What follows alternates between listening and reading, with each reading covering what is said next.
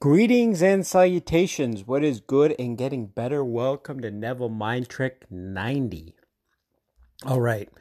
So you could be listening to anything in the world, listening to this, and you probably don't have to live in the United States to know that currently 2019 the United States we're heading into a, an election year, 2020, right around the corner, leap year election year and if you know anything, ever watch the news, go on social media, you know that there's a lot more people that dislike the current president, who is Donald Trump, versus folks that like him.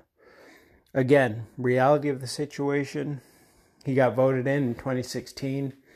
So obviously, some folks like him, but if the opinion was formed by just watching the news media, you think everyone hated him, and I don't know. But they call it Trump derangement syndrome. There's people that get triggered by President Trump. Anything he does is negative, and people get really get interested, act really interestingly, if you will. And I'm not making a political point or picking political sides. I'm just referring back to the um, podcast I did on triggering and interesting story that I want to share that Neville wrote back in the back in the day around uh, the end of World War II. Begin reading. But do you know there are people? My mind goes back to the last war, World War II, and this young man, a fine chap, an only child, and he told me quite innocently that he so hated Roosevelt. Roosevelt was the U.S. president during World War II, if you didn't know that. Back to the read, that in the morning, while he was shaving, that he told him off. He told him exactly what he thought of him, bawled him out. I said, Why do you do that? Don't you know you're only hurting yourself? He said, I know, but oh, if I told you what a thrill I got out of it, you know he wouldn't change it. He so despised the man. He didn't know Roosevelt. He didn't know any member of the family, but he simply disliked him. And inwardly, not on Mr. Roosevelt, it worked on him. And he knew what he was doing. If he didn't know that one thing, but to know and not do it, that's just the opposite. Well, that is what he did. He said, why, Neville, the shows on Broadway today are $10 a seat. Side note, um, that number would be closer to $180, $190 in today's money.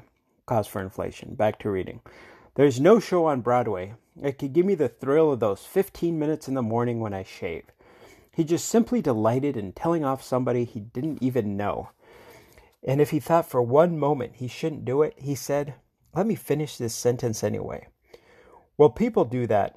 They know they are doing the wrong thing, and yet they've got to complete the sentence.